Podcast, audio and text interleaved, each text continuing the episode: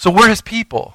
And God has a plan for us to be salt and light. Salt meaning that we're a preserving agent in culture at large, and then we reflect the light of Jesus Christ to the world around us. Now, friends, I want you to understand something this morning. That is what unites us, right? That, that alone, the reality that Jesus Christ stepped into the world and by the word of his, by the word of the gospel, Christ died for us on the cross and that we are all sinners and we all come to him the same way and that's through the foot of the cross. That, my friends, is what defines us, it shapes us, and it motivates us. And that ultimately is what brings us together as a local New Testament church that is going to serve and love our community the very same way that Jesus loved and served those around him. Now, so many of us live with the presence of sin and not the power of Jesus. And I want you to understand this morning that Jesus came to change who we are, not just what we do. Right? When Christ came, he didn't just come to fix the outside, the external. He came to change who we are, and that is the internal. And if you look at the Word of God, most of the time when you see Jesus getting frustrated or angry, he was angry at religious people who thought they had it figured out. But the folks that you see Christ showing compassion to are those who owned up to their brokenness and realized their need for a Savior. And they found that in Jesus Christ. And in Matthew chapter 5, as we continue walking through this uh, particular text, the Sermon on the Mount, we're going to find that Jesus gives us seven areas of our lives that need to shift, right? And I want you to be thinking about the shift that I need to make in my life in these different areas. And so Christ wants to change us from the inside out.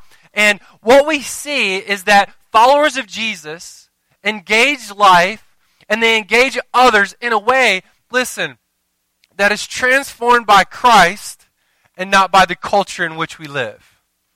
Our lives must be uh, radically transformed, radically changed by who Christ is and how Christ lived and how Christ loved, not by the culture around us. That, my friends, is what distinguishes us as the people of God so that we can be the city on a hill, the salt and light that this world so desperately needs. And so this morning, consider the first area of our life that Jesus addresses for us to be salt and light, and that is anger.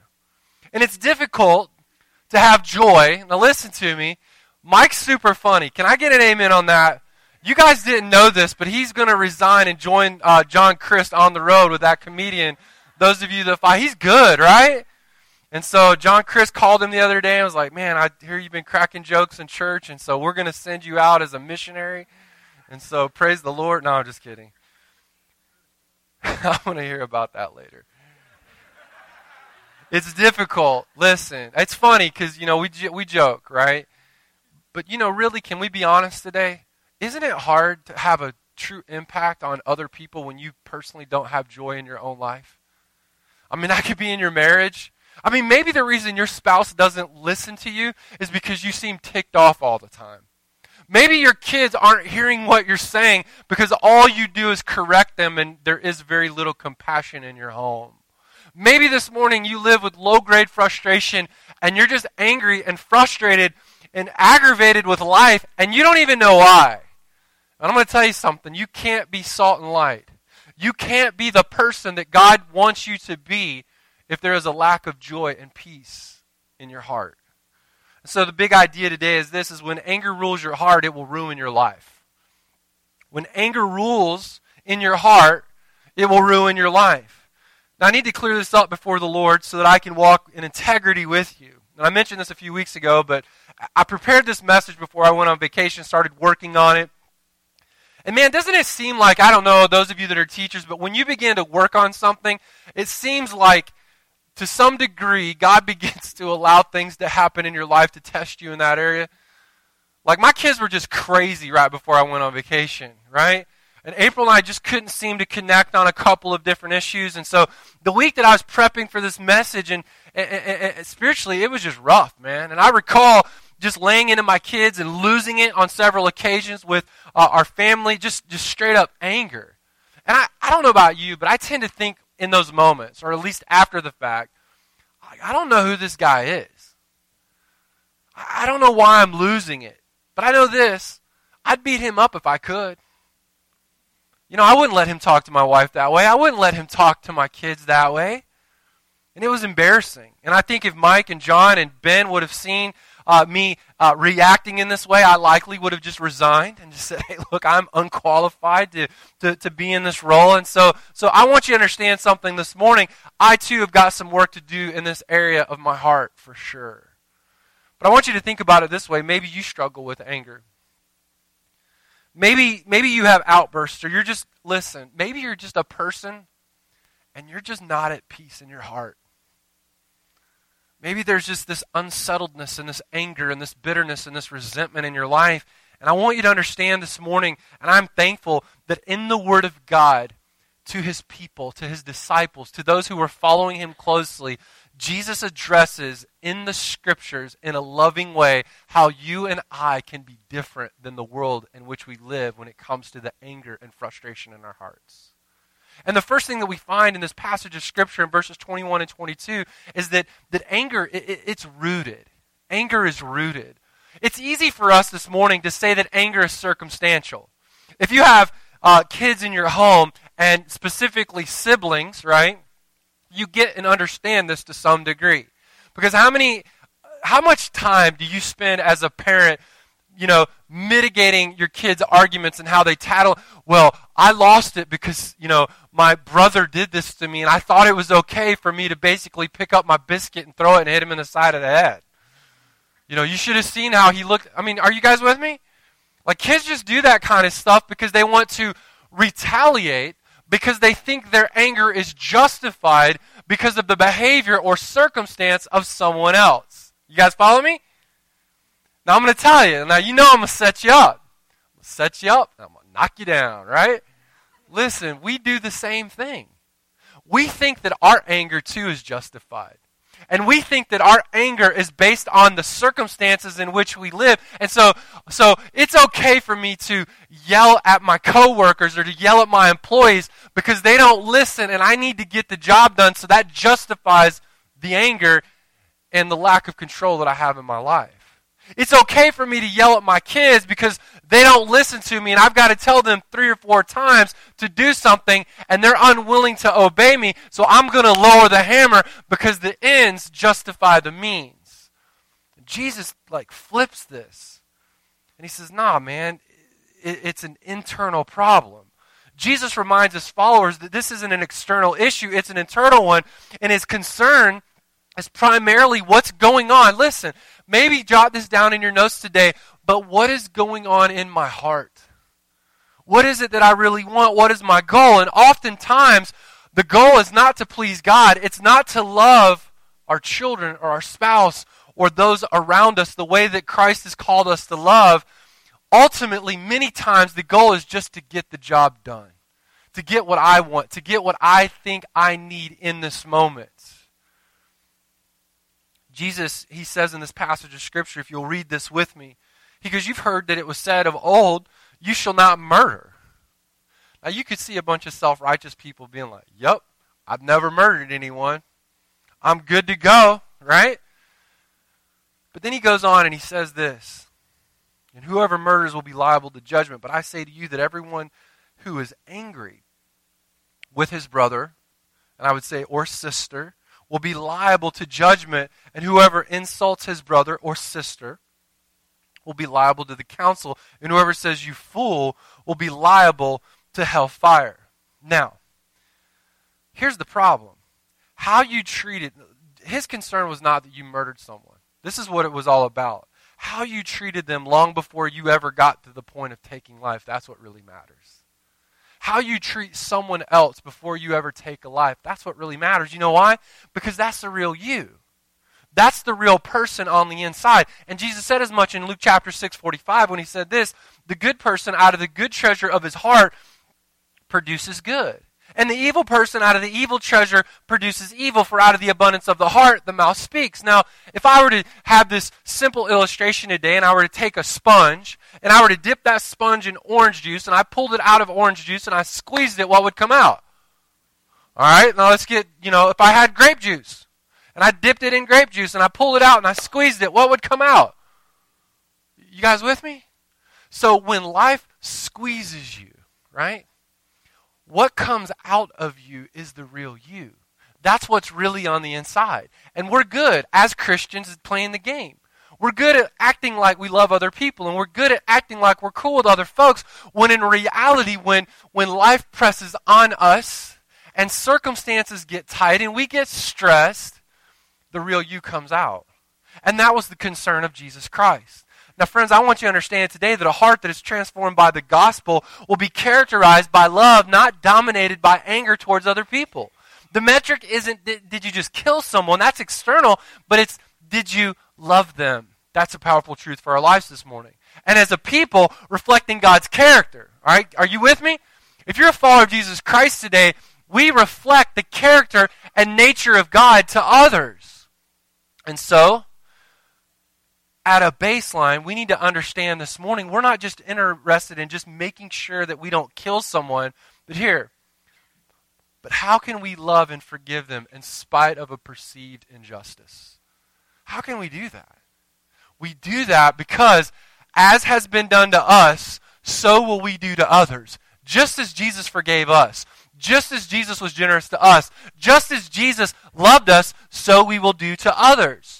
Jesus can and wants to transform what is causing your anger and resentment. And we can shift from being angry to showing affection to the others that we serve. How many of you would like to make that shift today? Amen.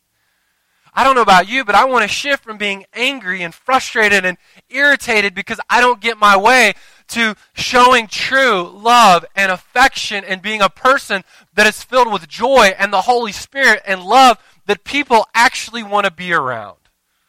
And if you're here today and no one wants to be around you, you might ask the question, why is that? Now, anger can be rooted in many areas, but I want to look at two real quick.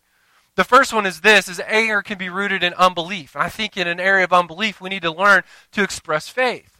The first kind of wellspring that fills our bitterness and causes explosions, withdraws, and all these kinds of things is a failure to trust in the good, right, and beautiful providence of God.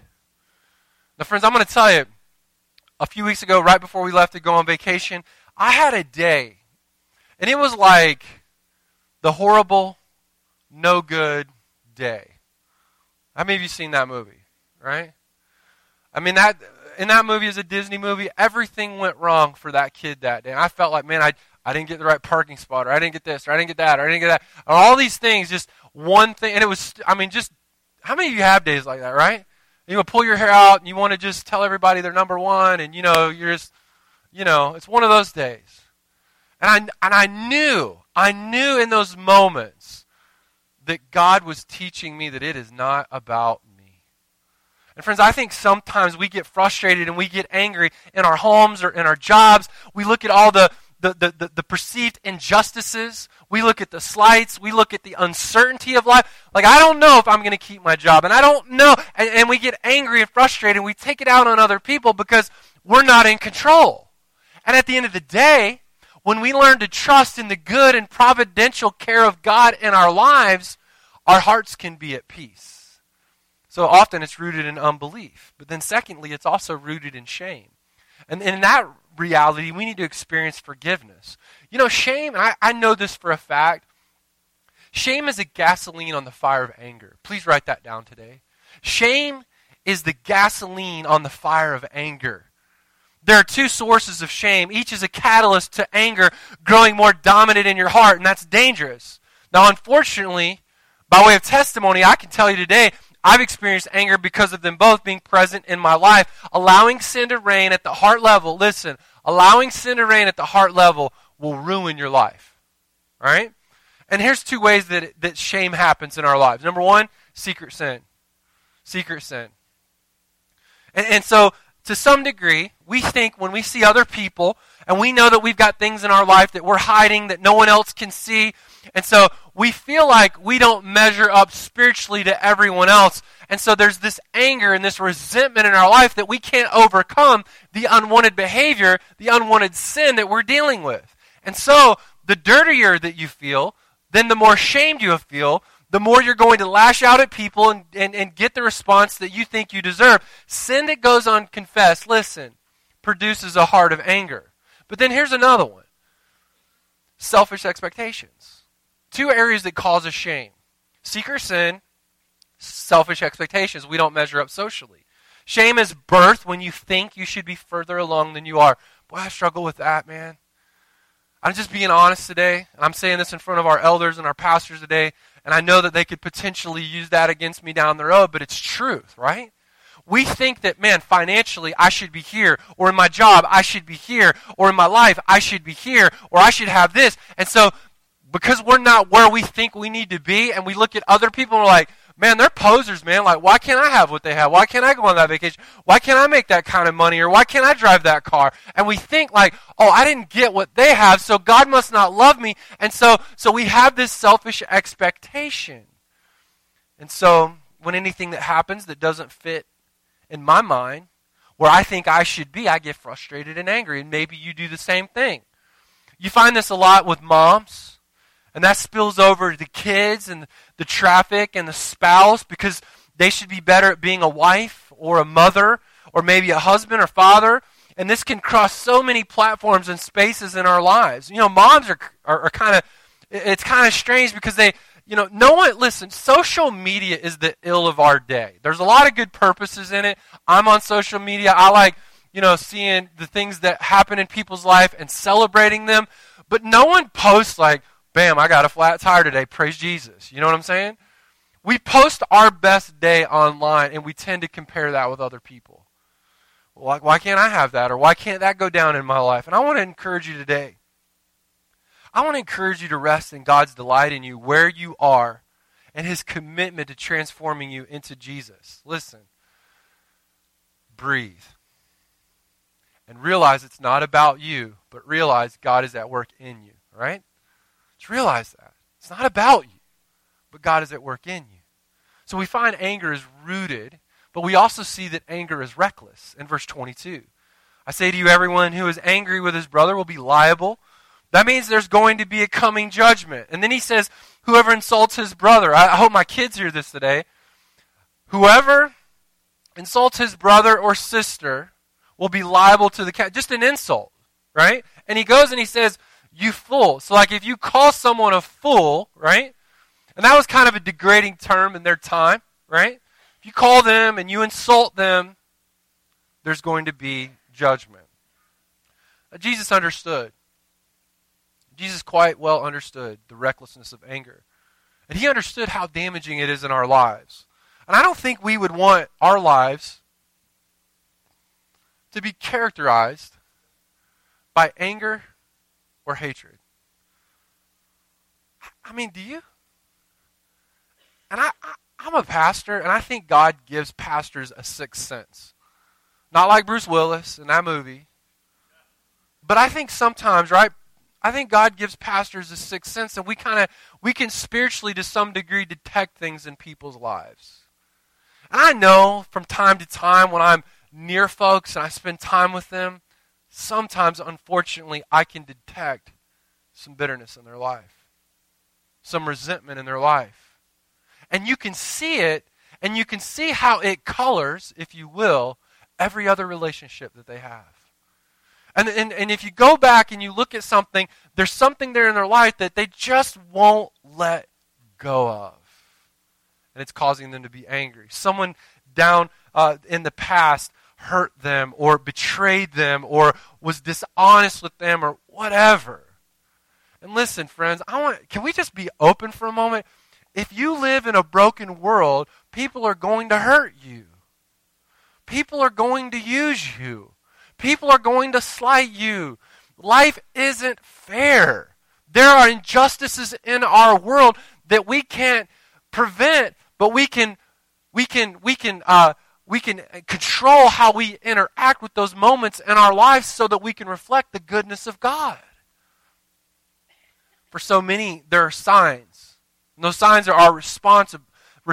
And there are signs all around us that we are, listen, not a person at peace.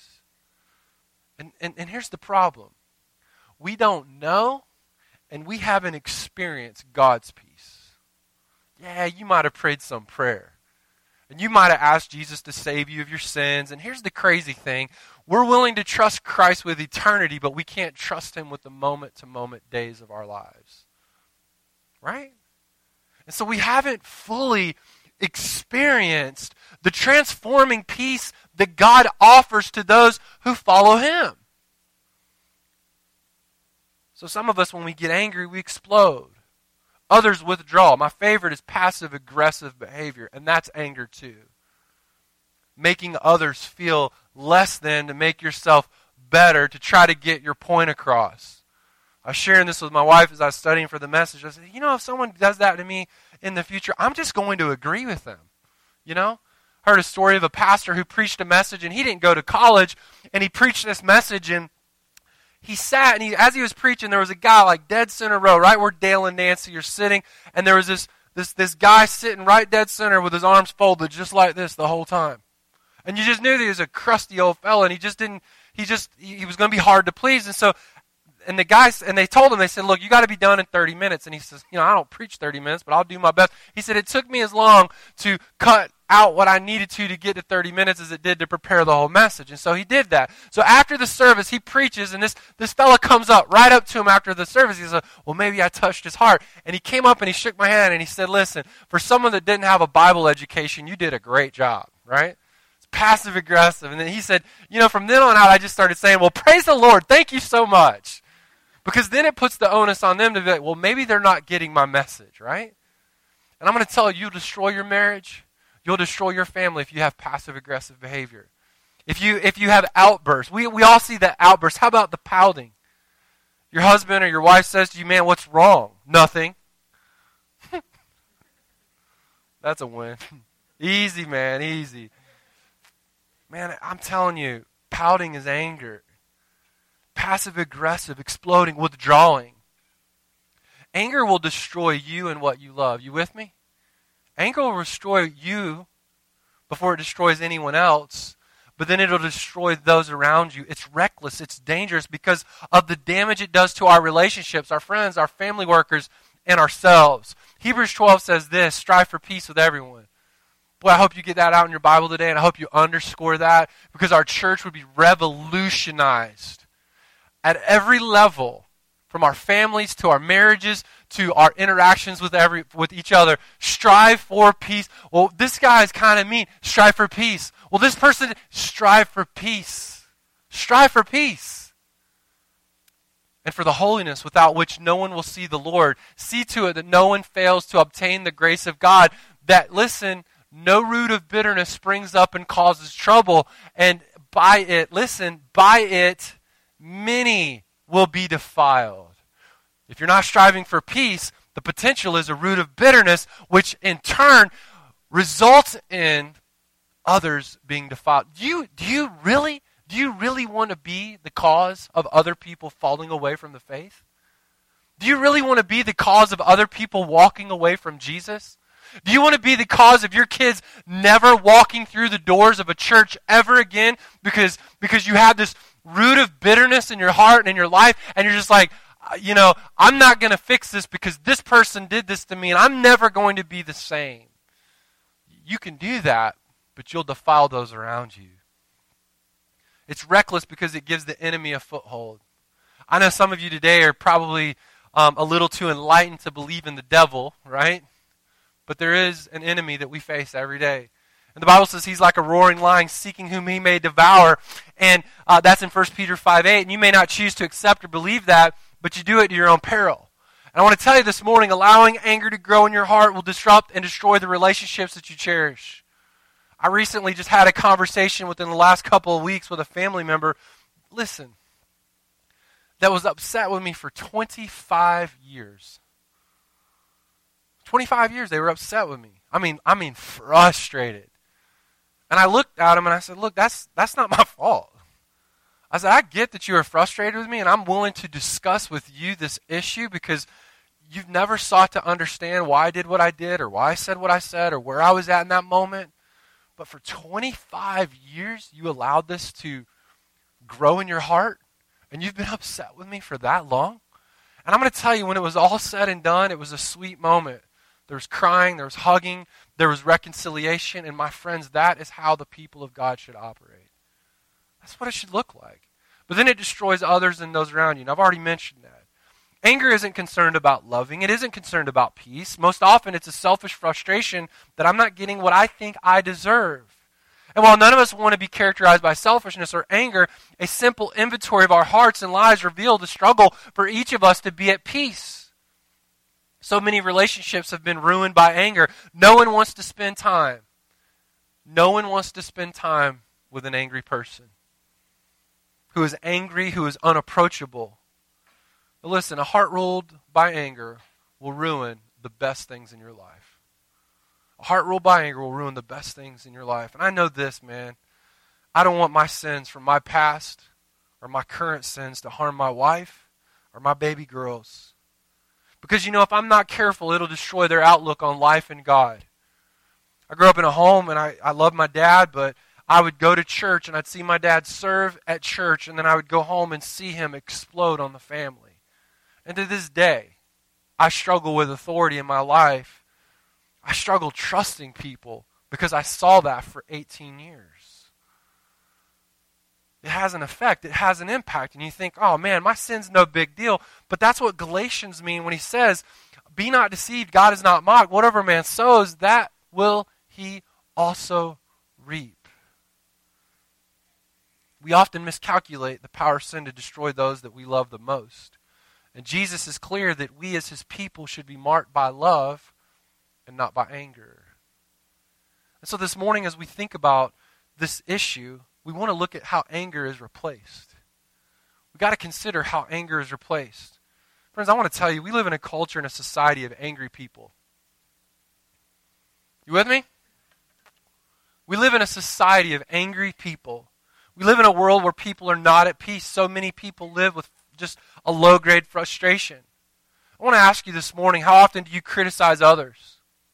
How often do you complain about how things are not going the way that you expected and you're you're just listen, how many of you could just sense this morning that you're just you're just waiting to explode on the inside?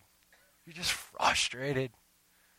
And there's this lack of joy and this lack of peace that should characterize your life as someone who has been redeemed by the precious blood of Jesus Christ. We can either show compassion or we can be critical and complaining in our relationship with others.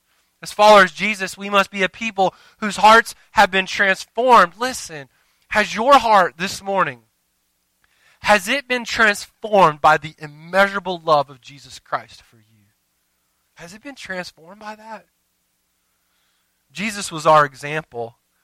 And friends, I want to tell you this morning, Jesus was slighted. He was treated unfairly. But yet, the most loving thing that Jesus could do was serve and sacrifice for the ones who treated him unfairly. I find it fascinating, and I'm this way, and I hope that I can grow in this area. But have you ever had someone make an accusation towards you? Or someone say something about you? And how quick we are to step into that conversation and set the record straight. And Jesus stood there as they accused him in this mockery of a trial, and he didn't even say a single word. And I've learned in life that when people accuse me or get frustrated with me or they have bad things to say about me, over time I just wait them out. Because you know what happens? After a while, no one listens to them. After a while, like Judas, they end up hanging themselves on their own words because they're angry about something. They're frustrated about something. They're not getting their way.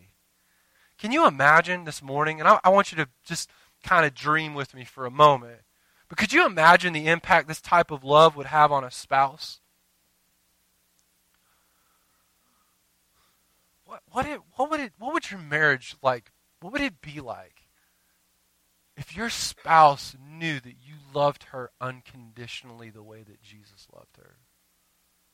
What if, what if your husband knew that you loved him and respected him, and even though sometimes he did things that you wouldn't do or the way you would do him, or even if he fails the family, you knew that you were in the hands of a loving, sovereign God who's guiding and directing him as he leads the family, and he knew that you were at peace and he was at peace, and there was this unbreakable bond of love between the two of you. How would that have an impact on your marriage? If you think about it, what would that be like for your kids? Most of us are good about talking to our kids about when they spill milk or they break a glass, and sometimes we treat things better than we do people. We're more worried about our stuff than we are about what's going on in the heart of our children. And I want you to just consider for a moment what would our homes look like if we were more concerned about the heart of our children than we were about the things in the cupboard or the carpet on the floor, the couches, or anything that can be replaced. Because at the end of the day, I can't replace Brianna. I can't replace Ellie. I can't replace April, but I can get new carpet. I can get a new car if they bang the door. I can get I can paint the walls when they they scratch the walls. Oh, it just drives me nuts. I want to lose my mind. But I look at those scratches and it's a reminder that God gave me a gift to steward for His glory. Oh, man, what would it be like if our homes were filled with that kind of love? Could you imagine how this type of love and response would have on a coworker? Some of you go to work every day and you're just ticked off. Like today's Sunday, and when you leave church today, you're just going to be frustrated the rest of the day because Monday's coming and you just can't stand the job that you're in right now. And everyone that you work with knows it. They just know that you don't like being there and there's no joy in your life. And really, there's no evidence that you're a follower of Jesus Christ. And so there's no salt and light effect uh, in, in, in your life because you're just, you're just mad. And so you treat those around you poorly and you treat them unfairly and you treat them as if they're the, the steps to a ladder to get where you want to be professionally. But what would it look like for you to go into work tomorrow with a smile on your face? Right? People would either think you're stoned or that you really love Jesus. It'd be one of the two. I mean, for some of you, it would be that drastic. Some of you, it would be that crazy if you walked in with a smile on your face like, hey, it ain't legal in Illinois yet, but okay, you know? No, no, no, listen. And, and isn't that what we do? We medicate our issues and our emotions with stuff like that when we should be leaning into who Jesus is for us. Oh, man. So, what kind of impact would that have? Friends, listen. What would it be like if your life was characterized by peace? What if you got the anger rooted out of your heart and you were able to really love others? You see, God has called us his people. And we're a people that have been transformed. And the purpose of our church is to multiply disciples for kingdom impact. And this is yet impeded when our lives are not being transformed. So, let's pray that God would transform our hearts to live and love the way that Jesus lived and loved. So this week, I want to encourage you to do a couple of things. Number one, consider areas of anger and its roots. What are you, what are you mad about? What, what are you so frustrated about that you need to root out of your life? Confess the areas of recklessness. That might mean this morning that you leave this service and you go home and you have a conversation with your wife and you apologize for your anger. You might need to apologize to your kids for treating things more importantly than them. You may need to apologize to them. Hey, listen, let's stop the perpetuation of abuse in our, in our homes. Right? Let's stop the, the passive aggressive behavior and, and, and say what we mean and mean what we say. Let's stop pouting and withdrawing and let's, let's live lives in a way that's not wasted for the glory of God and for the good of others and then commit to pursuing Jesus and his love. Could you do that this week? Three simple things. Consider areas of angers and its roots. Confess areas of recklessness and commit to pursuing Jesus and his love. Now, with every head bowed and every eye closed. How many of you could say to me this morning, Pastor Jason, I understand what it means to be a follower of Christ, and I know that I'm I'm forgiven of my sins. I have a right relationship with God, and I know that heaven is my home. Would you lift your hand and let me see those this morning? Just give that Lift your hand as a way of testimony.